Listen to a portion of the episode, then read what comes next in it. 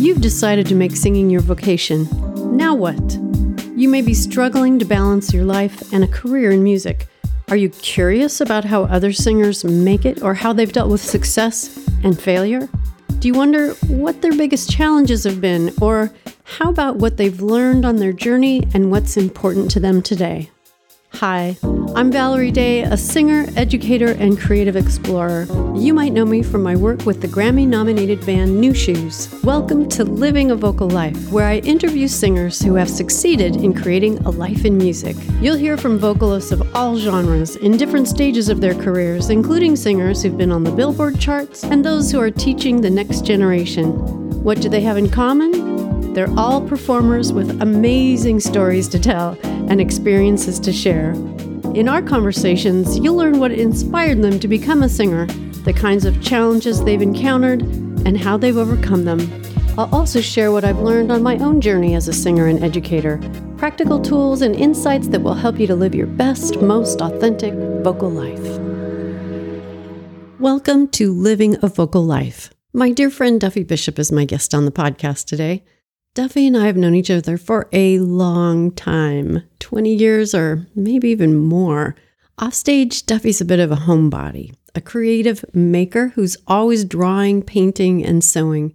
You notice her when she walks into a room, not because she tries to draw attention to herself, but because of the way her eyes light up with love when she greets you. This quieter demeanor makes it easy to forget that the woman is an absolute powerhouse when she takes the stage. Her voice and presence are huge. You can't help but be drawn into her every move, riveted by the raw emotion she transmits through the music she makes. Her humble nature belies the fact that she's won a bevy of blues awards. She was named Best Female Vocalist and Entertainer of the Year by the Northwest Area Music Association and the Washington Blues Society. The Cascade Blues Association named her Best Female Vocalist for five consecutive years, eventually renaming the award the Duffy Bishop Female Vocalist Award. She's a member of the Washington Blues Society Hall of Fame, the Cascade Blues Association Hall of Fame, and the Oregon Hall of Fame. Duffy's a lovely human being, and I'm so grateful for our friendship.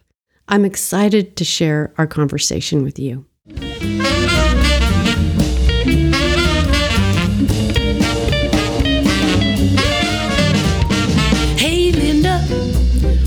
You wear your dress so tight? My man, he's sweet, but he's kinda weak, and he ain't looked at me all night. Hey, Linda, don't you talk so soft and low.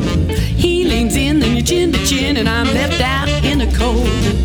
You could have come with someone, but you came here by yourself. If you want conversation, go converse with someone else. Hey, Linda, just stop messing with my guy. The boy's no crumb, but he's kinda dumb, and you got that look in your eye.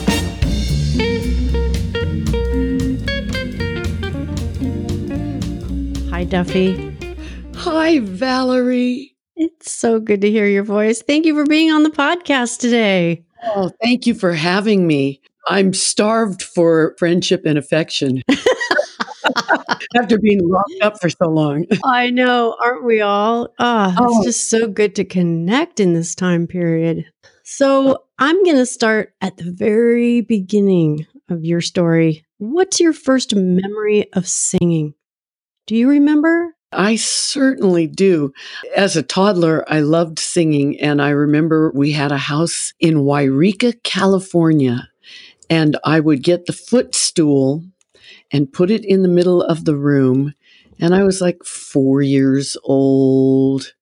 And I would get up there, I'd make my parents sit down, and I would sing along with records and make them watch me. Oh, how fantastic. I love that. And were they supportive of your singing? Yes, they were. I don't know if they thought, oh, she's going to be an entertainer. They just thought, oh, our kid is so cute. Yes, we'll watch you. You know, I love it. she's dressing up again. So, Now, these parents of yours, I kind of remember you saying something about being adopted. Is that right? I was adopted. I think I was three months old. As was my brother. We got him two years later and adopted him. And but mom and dad both told me from the time I was old enough to understand that out of all the babies in the world, they picked me. And I always had this picture in my head of them going through the supermarket with a basket and squeezing baby heads and I don't know why. That's just how it translated to me. And I thought, why would they pick a bald headed baby? Because I didn't have hair for a long time. So Oh, I love that. That's such a great image. Of course. Well, you know, if you go pick something out, you're usually at the store, right? That makes total sense. that's right. You're like, look at that cute cabbage over there. We're going to take her home. God. oh, So, did you ever get a chance to meet your biological parents? And do you know if they were musically inclined?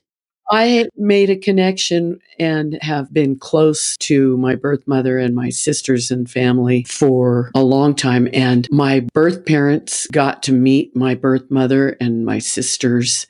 And, you know, what a, what a beautiful thing that is. Let's go back a little to around the time that you were in sixth grade. You were in a band called Effervescence. Yes. And I love the story around the name of that band or the name of that singing group and how you decided you had to change it. Why did you have to change the name? Well, I thought it was great because I'd always heard that people that were exciting had effervescence. So I picked it out, and it was three of us little girls. And I played guitar a little bit, but I thought, well, I'll be the bass player. And I made the other girl be the guitar player. And the third one probably beat on a bongo. I don't know. I looked up effervescence in the dictionary and it said bubbling laxative. That's not a good name. That's not a good branding thing for a band. So you were born in Redding and you grew up with these wonderful parents who were super supportive in every way about your singing and everything you did, it sounds like. And then after a couple of moves in junior college and college, you ended up going to Los Angeles in 1975. Why Los Angeles and what was Los Angeles like for musicians back then? I'm thinking that you decided that music was your life by this point. Is that right? Well, it was, but I was married at the time and I left my band. You know, I mean, we worked all the time. I left my band because my husband's band had gotten signed to Warner Brothers. He was in a band called Barrel House, really good band. And uh, my ex was the drummer for that band. So they got signed by Warner Brothers and they were all excited, as people are. And we got down there, and of course, they were given a bunch of money and put in the studio. And then the company wanted to change their name, and they changed their name to Hotcakes, got them on a kids' show. Oh boy. I got to know some people at Warner Brothers, and it's one of those things, you know, where they shelve you for tax purposes and write you off. And by then, the the guys have spent their money, and some of them, my husband had gotten a pretty good drug habit going, and Mm. so where does that leave you in the midst of all this? yeah. So I did some backup vocals. In fact, I did a session with. It's like I've got the album. I don't know if it will ever be worth anything because he's now a pariah, but I sang on an album for Bill Cosby with two of my friends. Um, really? But I did not use Duffy. I used my name Patricia because I didn't want to be known as a backup singer Oh, interesting. because everything changed through the years. Like actors didn't want to be doing commercials, and backup singers didn't necessarily want to be known if you were trying to do something else. Right. You get pigeonholed and then that becomes your career and you want something else. I did that a little bit, but I also became a costume designer at the American Academy of Dramatic Arts. My incredible friend Victoria Bodwell, who's an award winning costumer, she hired me and we had a great time. Well, and this is part of your story that until I started researching you, I had no idea. I knew you were an artist. I mean, I love the visual art you make, but until I started doing the research for this interview, I had no idea that you're also a costume designer. I mean, it makes total sense because uh, the outfits you perform in well, they should have been a giveaway to me all these years. I mean, you've always had an eclectic, ever changing, fabulous sense of style, and the details are always there and so spot on. So, you started that whole part of your world in Los Angeles when you were there around 1985 sorry, 1975. I was trying also to sell just regular clothing ideas. I'd do sketches and give them to friends I knew that worked in the garment district. But I think costuming was such a good match for me. My mom had taught me to sew early on and I always sewed stuff through high school if, you know, if I was going to do a costume. My mom would make formals for me, but she'd also let me loose on the machine and I'd make wacky things. Cool. So through the American Academy, I met these wonderful people that have remained my friends forever. Victoria and her husband, Boyd Bodwell, he was an actor, and th- they just became great friends and they're still great friends. It certainly gave me a good background for costuming. So I knew what I could do and what I couldn't do. And I'd teach all the incoming students because I'd acted before too. I thought that it was important that they need to know how to sew on their own buttons and how to pack their own kits for emergencies because they'd come running into the sewing room and go, oh, I've got to go on and I don't, my, my button fell off. right. you know, it's like my hem came down. So you go, okay, you got to learn to pack some duct tape, some safety pins, learn how to sew a button on, you know. Um, and all that stuff puts you in good stead for any emergency that comes up, whether you're an actor or a singer on the road. It's not that often that we get a green room or somebody to look after our Sometimes there's not even a backstage area. There's just a bus or a porta potty. Right, right. You're in the porta potty changing and yeah. And not to have your feet touch the ground while you Yeah. Somebody needs to make a little video of how to do that. So I'm wondering, you know, Los Angeles, how long were you there and why did you leave?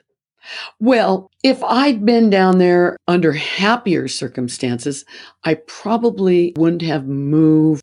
I was under the presumption that moving would fix what was wrong the drug abuse and the lying and that sort of thing. Mm-hmm. Which you never, that doesn't work that way.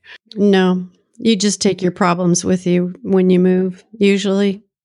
So things were not going so well with your husband. And then you, did you move by yourself to Seattle or did you move together and then break up? We moved together. We sold our house in LA. And in the time that we lived in LA, things went crazy. So the house that we purchased for 60,000 at that time went to 90,000. So we were thinking that was pretty good. Yeah. Amazing that you could even buy a house in Los Angeles. Yeah. Well, you know, I mean, these days, no way. We thought when we were moving to Los Angeles, I was thinking you could get something for 30,000. Mm. You know, because that's what Sacramento was at the time.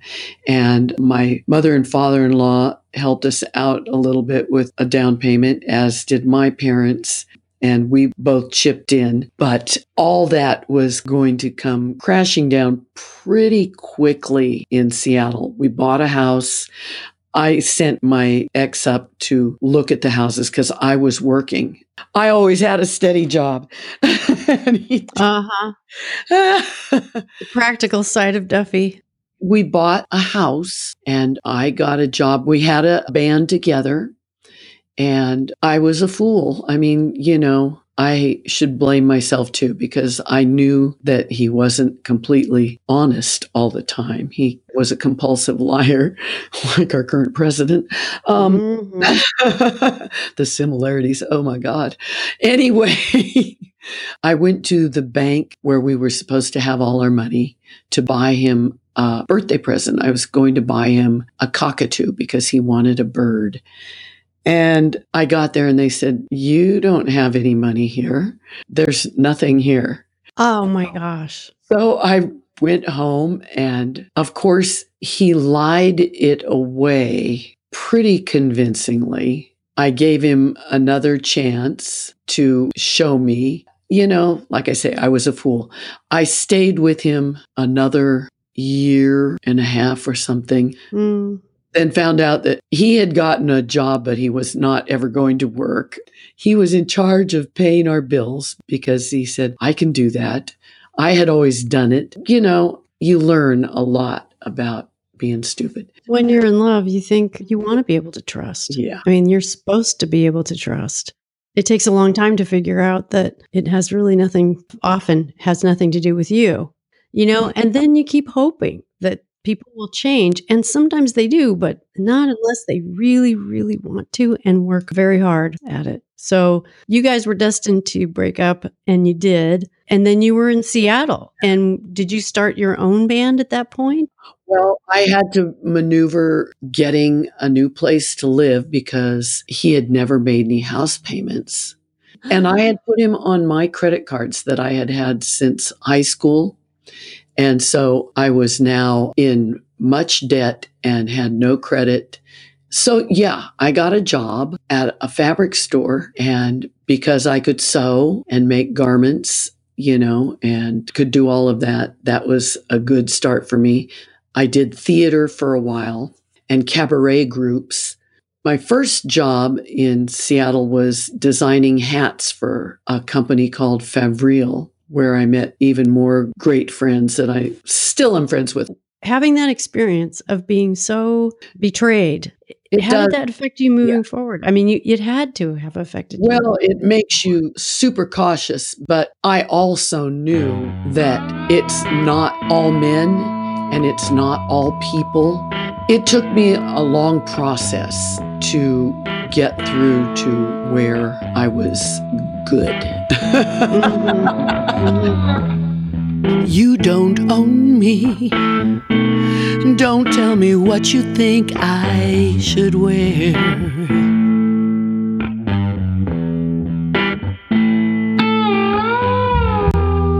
You don't own me.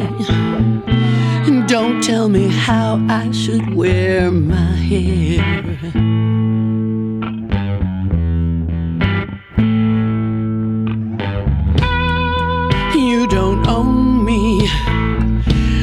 Don't say I can't go with other guys. You don't own me. I'm not just one of your little toys.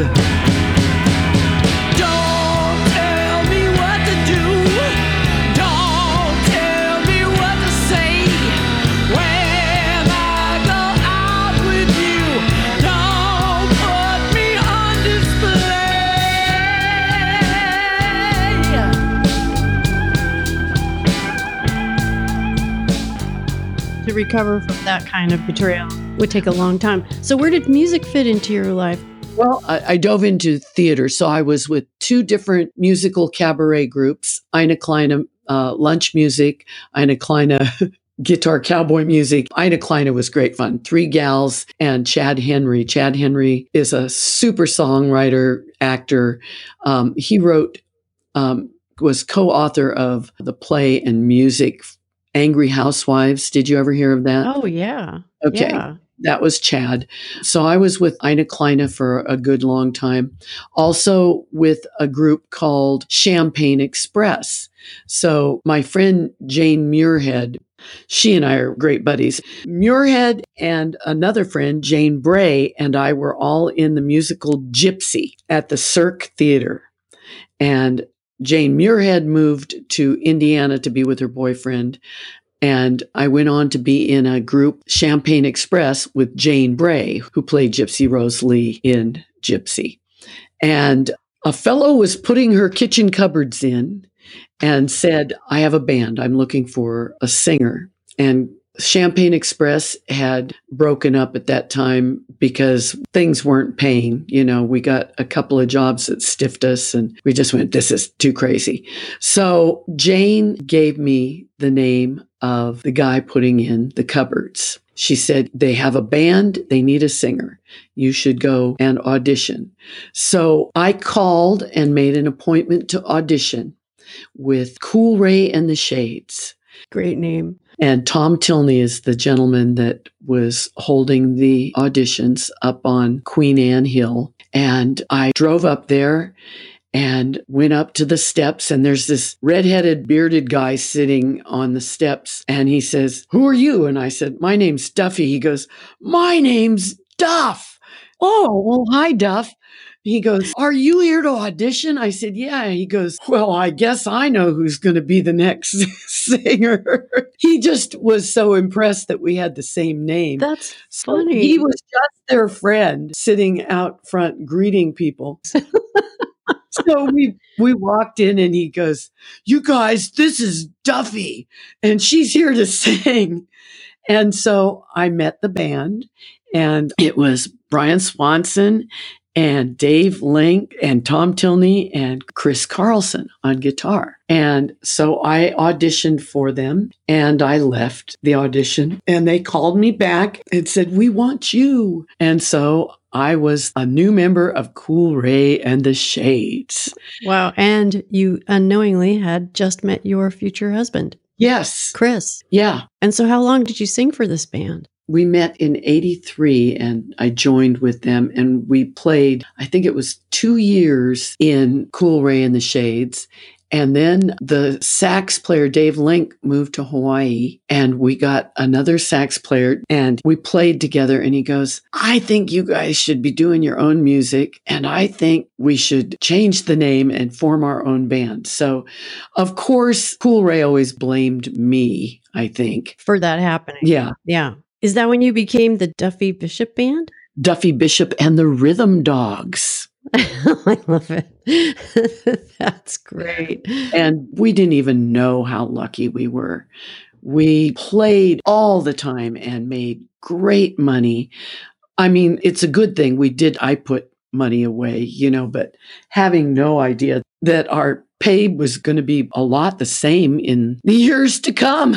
Isn't that amazing? Yes. I mean, this is like the early 90s, right? Late 80s, early 90s. Yeah. And we were playing in clubs in the early 80s. And I mean, we weren't making a ton of money, but we were making a living. That does not happen so much now. That's not an easy thing. It, it wasn't back then, but it was possible. And I know that, like, I talked to Rindy Ross of Quarterflash in another interview, and she and Marv, her husband, played enough in Portland to make a down payment for a house. Yeah. You know, they bought a starter home playing music. Yeah. How does that happen now? That's what we did in Seattle. Chris and I You guys did really well there. I mean, you just played your ass off. In 91, you played the lead in a show about Janis Joplin. Was that a turning point in your Seattle career, or were you already playing a lot and well known?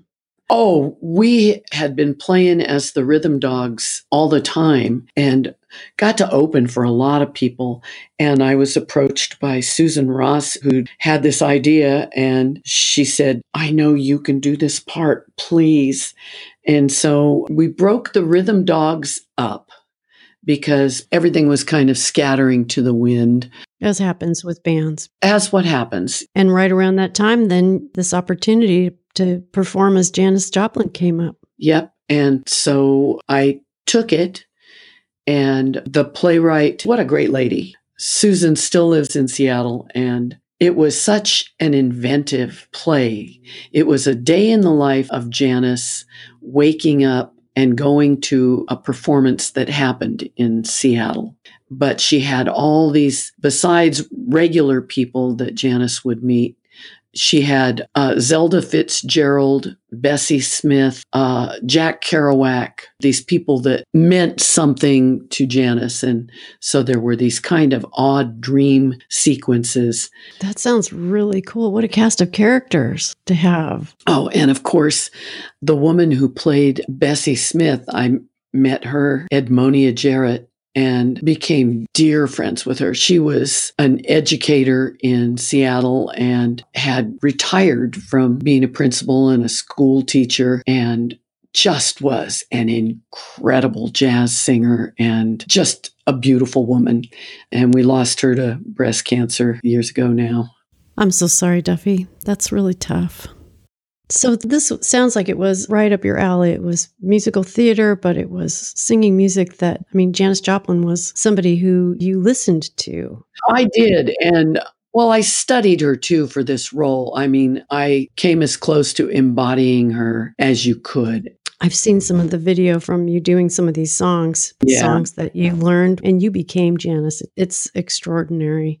And then that moment led into something else that must have felt big at the time. I don't you can tell me whether I'm right about that or not, but you ended up getting a job with Big Brother and the Holding Company, Janis Joplin's band from the 60s and ended up touring with them. How did that come about? Well, when we were working on the play and Susan was writing stuff, she goes, Oh, I wish there was somebody I could talk to. And we found out that Sam Andrew was working at a bank in Seattle. Sam Andrew was one of the members of Big Brother and the Holding Company. Absolutely. He was the only member that went on to one of the other bands that she was in. But we called him and he became a consultant. Chris and he had a band called Queens of Denial. They played together. Another great band name. I know. I like it. But it's also the reason that Janis's sister became aware of us and tried suing us. So oh no. we had been in the middle of sold out crowds and sam had said to laura you know there's this play you ought to come see it unbeknownst to him laura was in negotiations writing her own thing for broadway Oh dear. so she came at us with a cease and desist and claimed she had complete control over janis's image and all the music Oh, that's too bad. and it was tough because the people that bankrolled it owned a restaurant and a club in Seattle, and they were just people who believed in the art of it. hmm And in those days, probably nobody would think to check and see who owned the rights to Janis's stuff. Well, we won the suit Oh, you did. because lawyers took it on because it became a freedom of speech and it would stop people from ever interpreting a person's life. Yeah. So that's my big uh, cover of a magazine. I'm on the cover of LA Lawyer. wow. Because this was a big case for a lot of reasons. yeah. I didn't read anything about that. That's Oh, yeah. fascinating. So then after you won the case, did you put the show back on or did it just feel like it was too late? We ran it as long as we could and we switched some of the music.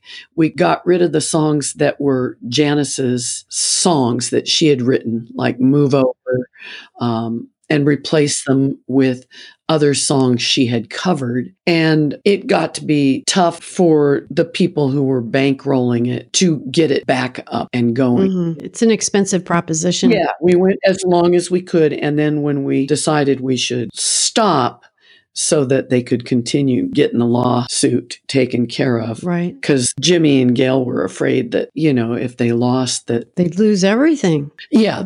And pretty much they did because it took a toll on Jimmy's health. He had diabetes, he was older, and he died the following year. But Sam was encouraged to go back to San Francisco and he started up Big Brother again. And he wanted me to come to San Francisco and move there. And I had started with Chris, started uh, the Duffy Bishop Band. So Sam was a part of Big Brother and the Holding Company when Janis was in the band. Yeah. And then she left the band and they kind of went on, but members came and went. And but by the 90s, early 90s, they were touring again and they were touring with different singers, and you got to be one of them. Yeah. So he obviously saw that you could play the part. Oh, yeah. So you and Chris went out on the road and toured Japan and Oh, Chris didn't go. oh, he didn't go. No, there was another guitar player. I actually did two shows with the whole original band. And then James Gurley didn't want to go on the road.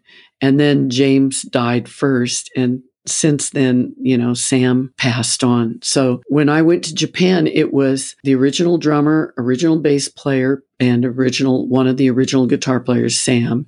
So Peter Albin and Dave Getz were there. I wanted to go to Japan because I figured it's not the same as you know, being a singer, anytime that somebody gets it in their mind that you sound just like someone, that's what they think from then on. Yeah, that's true. So Japan was cool, but you probably didn't want to keep doing the show in the States because then you're just the Janis Joplin sound alike. Right. And you wanted to have your own sound. Yeah. So in 1994, you married Chris and I did. and moved to Portland. Why did you move to Portland from Seattle where you guys were doing so well in the clubs? Uh, I liked Portland. Seattle was getting so big and so cold. Part of the reason I thought I was moving south where it was warmer, going to be warmer. I'm serious, you know. A little, but not much. Um, but in its defense, it's not as maritime gray. right. But I really thought there'd be less of the gray. I didn't realize how much I was affected by that. Now that you live in Florida, you've kind of taken care of that, Oh, you? God, I love it. And if it rains here, I'm fine because it's warm and you go out and it's dramatic. It's not that chill to the bone kind of rain that we have here. But I miss Portland. I miss I know. great musicians, beautiful nature. Portland is a gorgeous place, but it too started changing from all the ways that we fell in love with it. Like the height requirements on buildings were all of a sudden changing and how they infill with housing and the gentrification constantly Yeah.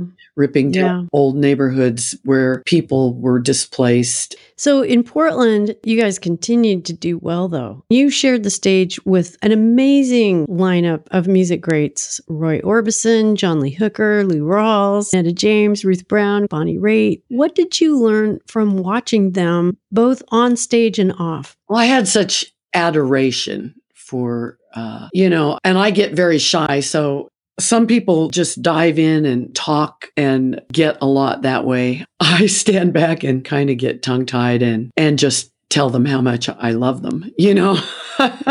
you know, the ones that know who they are and what they are aren't afraid to be kind to somebody else and give them encouragement. Lou Rawls was so kind. He just blew my mind. He came up and he said, Oh, that was a really wonderful set. He didn't have to say anything. Ruth Brown hugged me and she said, Girl, you got it all going on.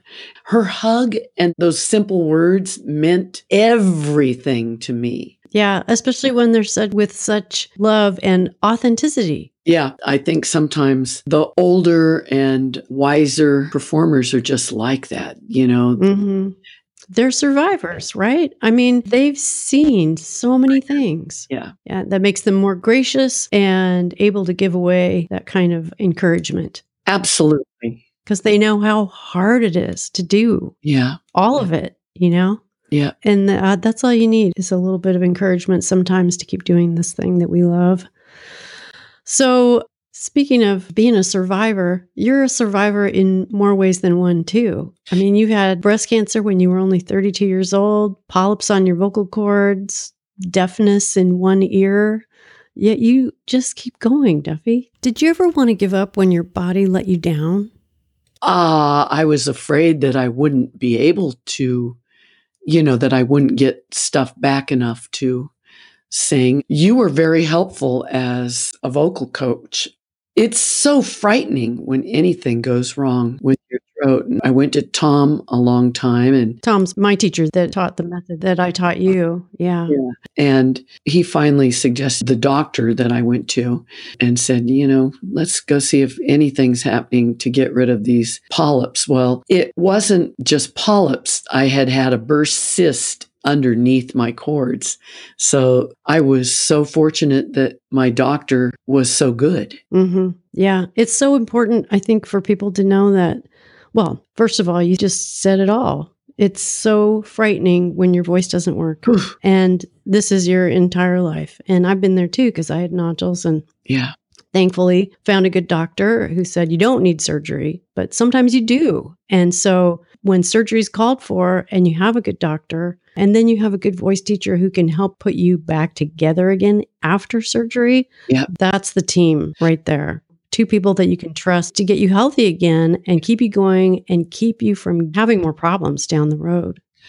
And uh, Tom was wonderful, but I was so glad when he gave me your name and when we met because I really had more of a connection with you. I felt like you understood what I do and who I am more, you know, that I was never going to be an opera singer. Right. And that you were always going to be you, but I wanted you to be able to sing the way that you do because you have a really, you have a very special gift. Thank you. You do. You make people feel something. And that is not something everyone who sings can do.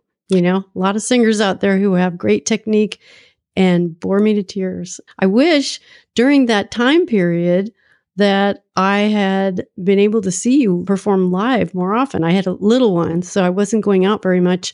And the internet wasn't really a thing back then. So I couldn't see your performances. And it's been amazing to go online now and see the way that you are with people in the audience. You are an incredible take no prisoners kind of performer. I mean, I think Ellen White said Duffy's presence is more like an event. And what was it? Bo Diddley said something like, she's dangerous.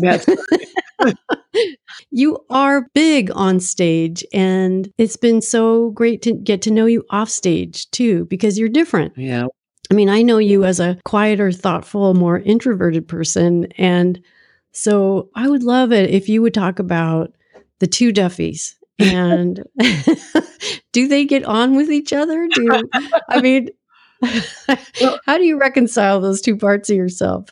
the thing that's you keep pushing yourself when you like to perform but there are those times certain times that you think i don't know if i'll ever get beyond this after my throat surgery the doctor said oh you'll be good in 10 days to a couple of weeks. That's what he told me. And i had this concert that had been booked way ahead of time in tacoma at a big arena. Oh god. And I went out there that day and I sounded like Minnie Mouse. hmm I couldn't sing any of the low notes and I was in tears. It was packed. Oh, that's horrible. Yeah. You know, when those doctors say you're going to be good in X amount of time, he'd probably never heard you sing. He had no idea what kind of stress those vocal cords are under when you do Duffy, when you sing as big as you do. I can't believe that. Well, Poor thing. Ah. I couldn't do anything. it took two years, I feel, to get my voice back to where I had control of it. And then the years of maturing and your body changes with each thing you go through medications, aging. When I got the acoustic neuroma, the tumor that took my hearing, I thought I'm never going to be able to sing on stage because I won't be able to hear. I won't know what's going on without being able to hear in both ears because you lose your direction and hmm it's amazing how your brain compensates and how just doing something and working at it. I never think of it now, really. You've totally adjusted to just being able to hear out of one ear. Now, do you use anything special on stage? Do you use in ear monitors now, or have you just adjusted to using monitors on stage? Do you wear something to protect that ear that you still have left? A lot of times we don't have good monitors. I mean, I learned not having good monitors. Mm-hmm. When I do have a monitor, I don't want anything in it except my voice. And, you know, I don't need two because I'm not hearing out of that other ear. Right. So you make it work. You make it work with what you have. Yeah. That's incredible. Yeah, you just keep on going. The thing that I love watching you do on video is take that cordless mic out into the crowd and interact with people. I mean, for somebody who's shy, you just really rock the crowd and people love it. I can always tell.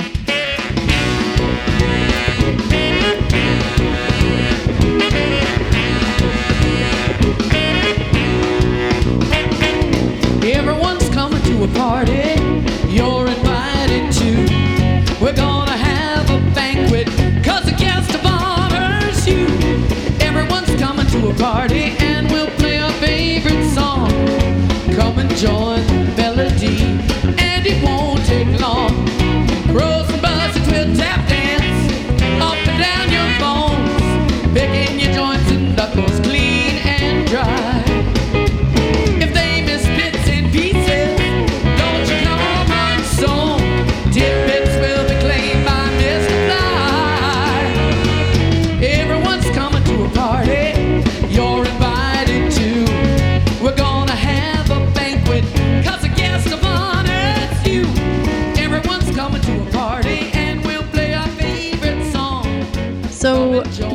nine records in your career. Is that right?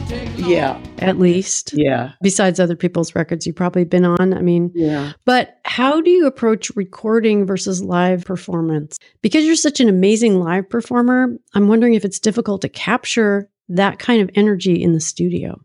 I think that has a lot more to do with the engineer, and you learn through the years.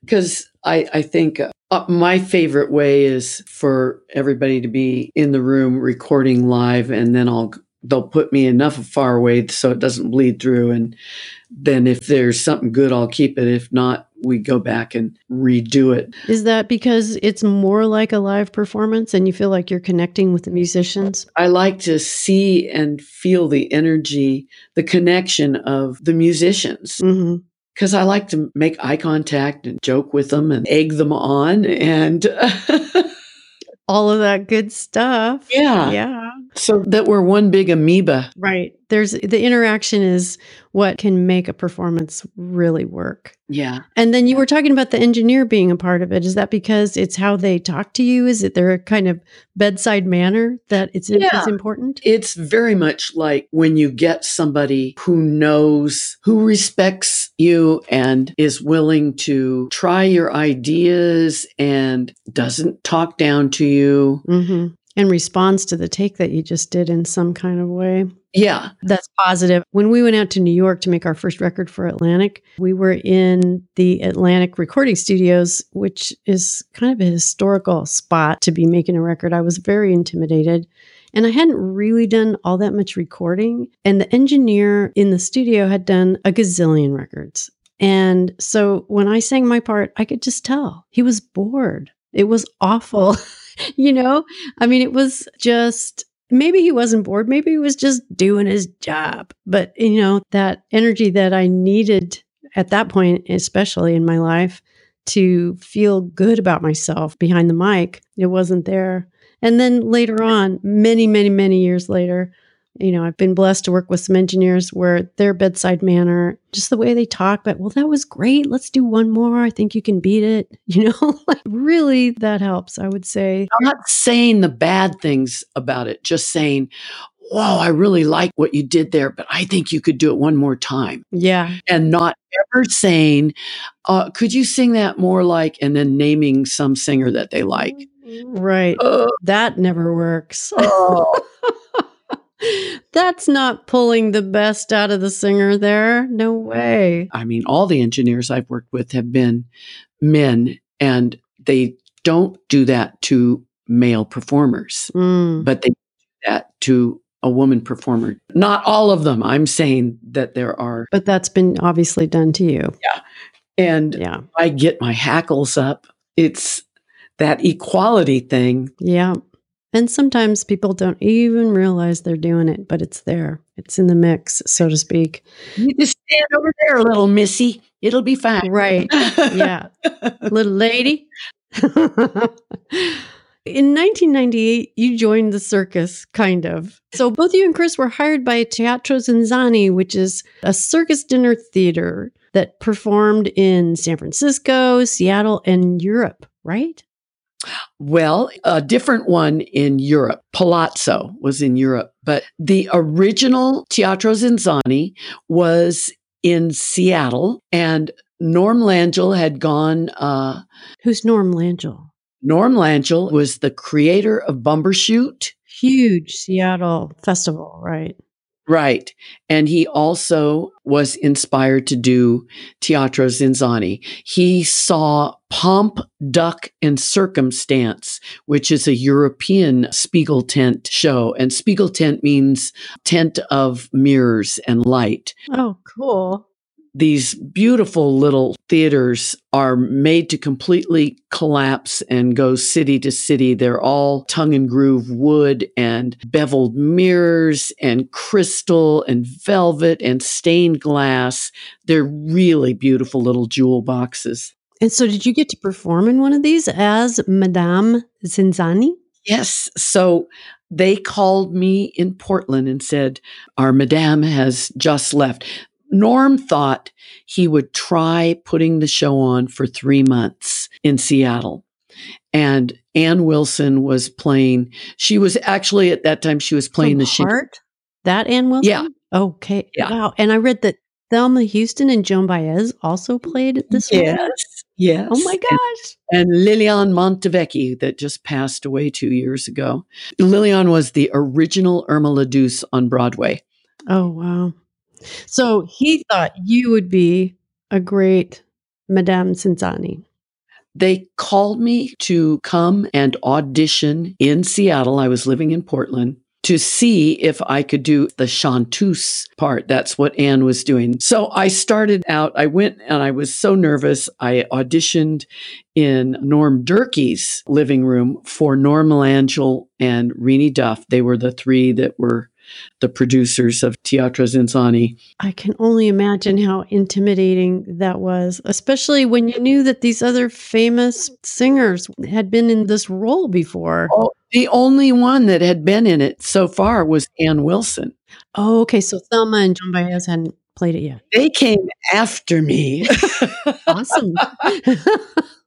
you know, I joined it and Chris stayed down in Portland. They just wanted me, and I did it for eight months. And then they wanted me to sign up again. And I said, you know, this is a lot. They wanted me to go to San Francisco and do the tent there. and be away for that long a period of time again. Yeah. Yeah. And I said, how about I'll be your go to fill in person, you know, whenever you need somebody. And so for a few years, I did that. And then El Vez came to Seattle. What's El Vez? I don't know what that is. El Vez was the Mexican Elvis. Oh, He was also in Menudo. He had an art gallery in LA and he's incredible. He's so funny.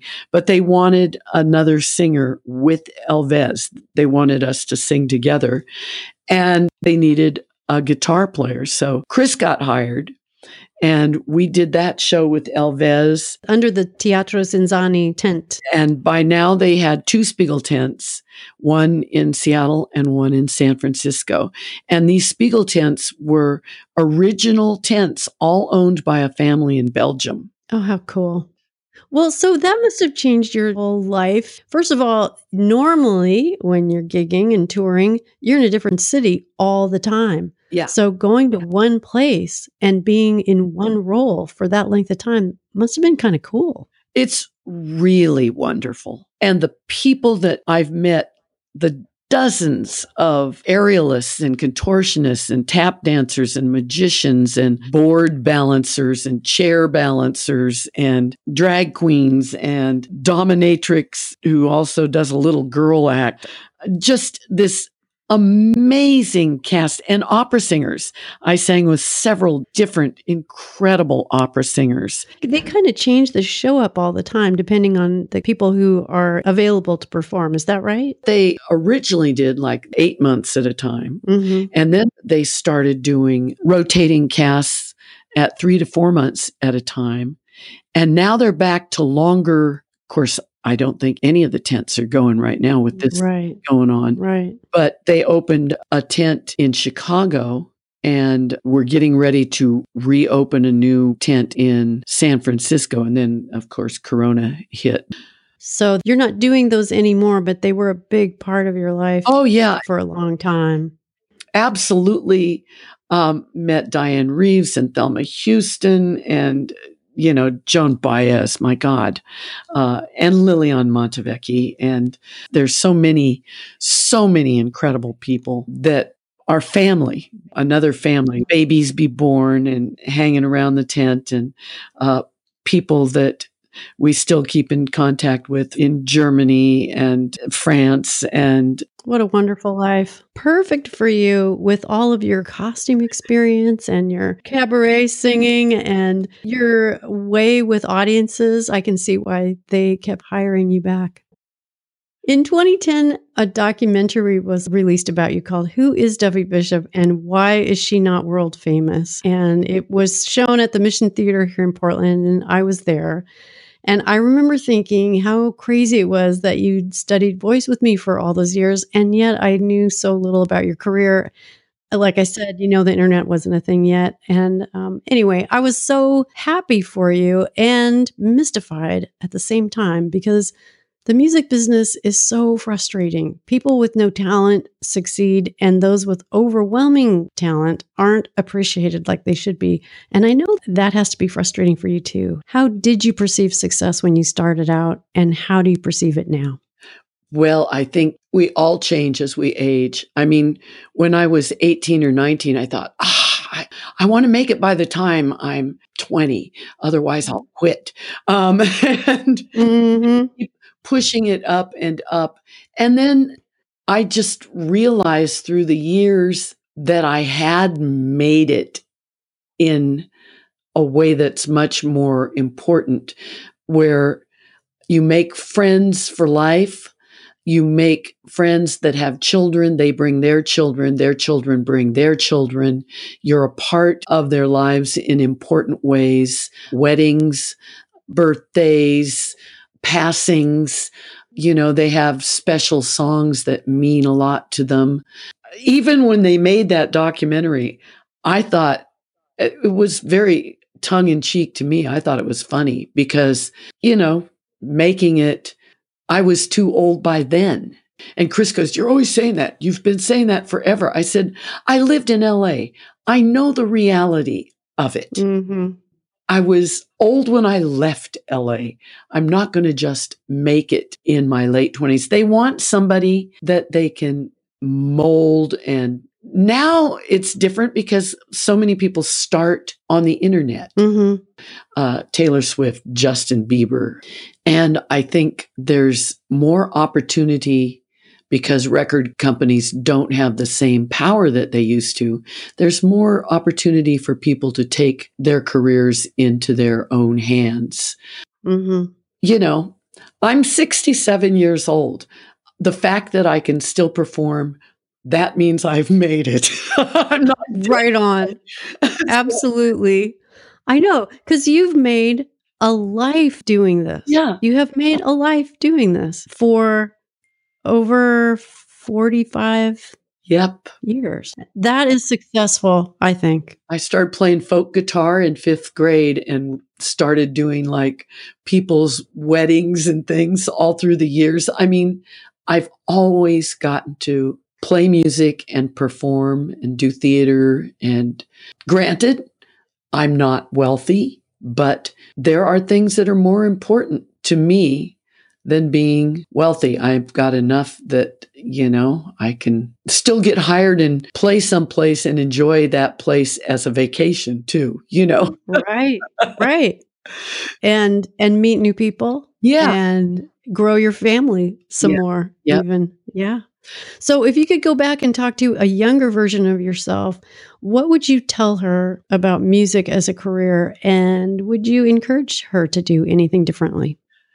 I wouldn't encourage anybody to do anything differently because we do what we do. that takes us where we are. And I always had the yes or no to things that I didn't want to do. Explain what you mean by that. Well, in LA, one of the engineers wanted us, the three girls, to be more available for dating. Mm. And I said, okay, if this means that I'm not going to have an opportunity, then that's fine. Not going to do that extra anything to get the gig. No, no. And I don't feel the pressure to do things that I did when I was younger. Like, well, if I don't do that, are they ever going to call me again? Thank God for that, right? There are some things about getting older that are helpful. And beautiful things that happened along the way. So you have a new record out. It's called I'm gonna do what I want. I'm gonna do what I want. I'm gonna do what I want. I'm gonna do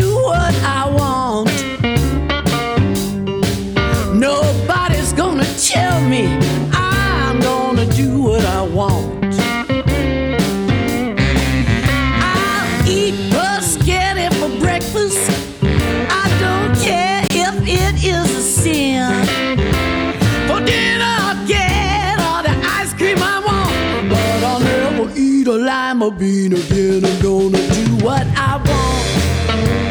I'm gonna do what I want.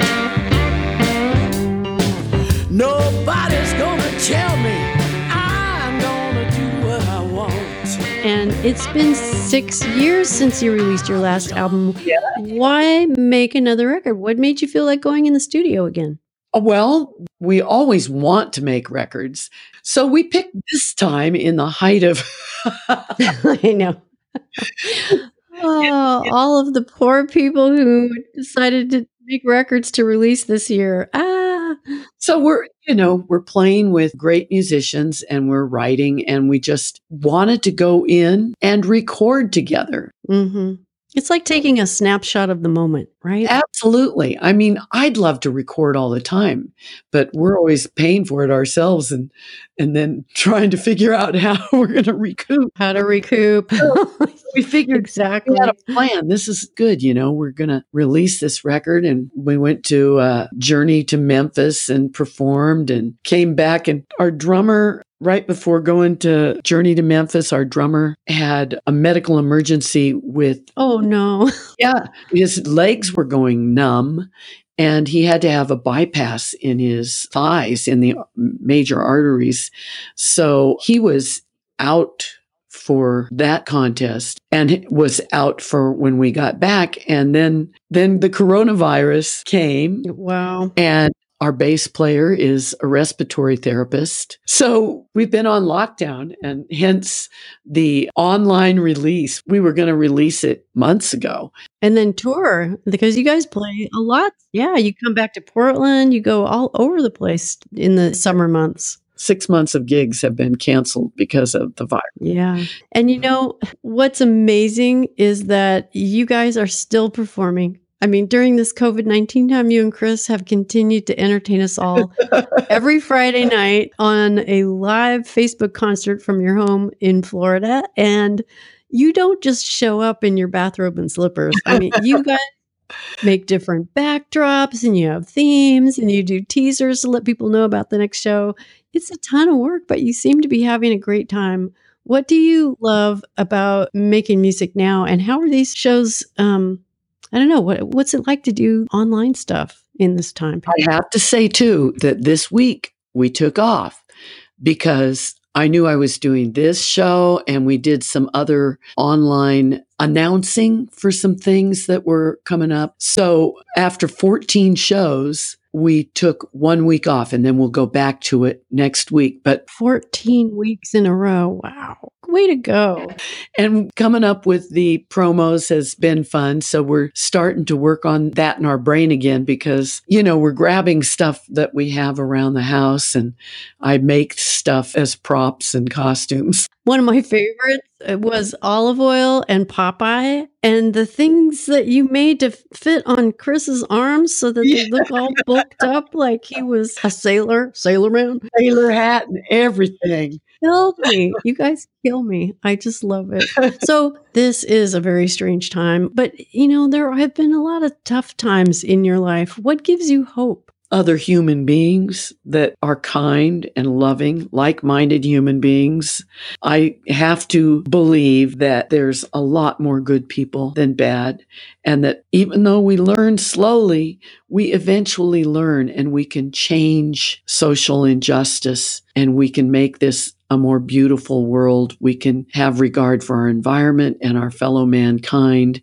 We can even the playing field and help those that need help. You know, it's crazy that is it Jeff Bezos that's going to be the first trillionaire? Yeah. And I'm just thinking, this is insane hmm that there is so much money out there, and yet somehow it's not going to places that we need education, beautiful centers where kids can go after school to either get tutors or play games or learn a profession or be mentored by older people. Art and music help so much with our socialization and help us get through hard times and get through the best of times. I gain great solace from my beautiful friends who reach out and keep in touch and dedicate themselves to making this a better world. And I also love our nature and I pray that we'll be able to protect our world from fracking and air pollution and killing all the beautiful species of animals. Hopefully, get to a point where somebody doesn't think it's really fun to pay money to go kill an endangered species somewhere in another country. Yeah.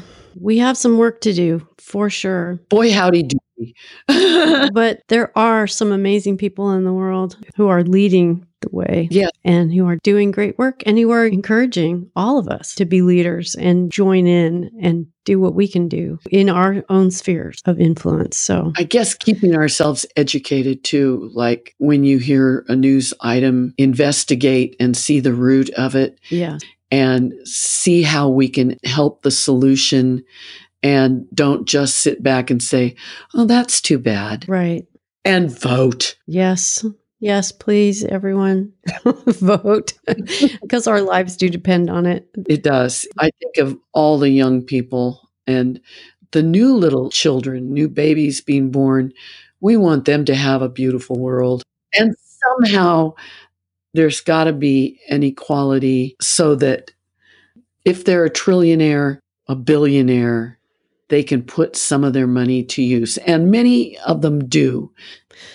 So, honey, where can people who are listening find you online? Oh my goodness. Uh, DuffyBishop.com, www.duffybishop.com, and also uh, Duffy Bishop music page on Facebook.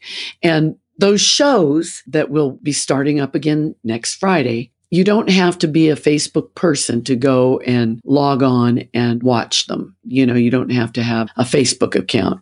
You can just go to the link. You can just go to the link and watch. Cool. Is there a link separate for every show, or is there? Can I just send people to your Facebook page with um, the link there? I think that probably has the link. Okay. My incredible husband does so much more of the technical stuff. Okay. He does the brilliant stuff. I make posters and little pictures and, and make funny outfits to put on him. So You make fantastically funny pictures of our president too. Oh, I just want to say I love. So, Duffy, it has been such a pleasure talking with you today. I could talk with you forever because you're my kind of gal. So, thank you for being on the podcast and for being a bright light in the world. I love you. I love John. I love Malcolm. You've got a wonderful family. I'm glad you're doing what you're doing because you too encourage women everywhere. Aw, thanks. That's it for this episode of Living a Vocal Life. You'll find complete show notes for this episode, videos of Duffy performing, and more offerings for singers at ValerieDaySings.com. I'd also love to hear from you, so please let me know what you found useful in this conversation and what you'd like to hear more of in episodes to come. Right there on my website, or on Facebook and Instagram at Valerie Day Sings, or Twitter at Valerie Day. If you like what you've heard, consider sharing with a friend. You can also subscribe on iTunes or wherever you go for podcasts. Better yet, leave a review. The more reviews, the easier it will be for other singers to find it. Before I sign off, I'd like to tell you about a project that I've been working on that I'm really excited to tell you about. It's an online course called Becoming a Singer. This is the course I would have loved to have had when I started my journey. It's also the course I wish I'd had to give my students during the 20 years I taught in my private studio. Becoming a singer will prepare you to step out on stage with confidence and purpose. If you're being called to make a life in music, head to my website at valeriedaysings.com to find out more. Until next time, be well, keep singing, and thanks for listening.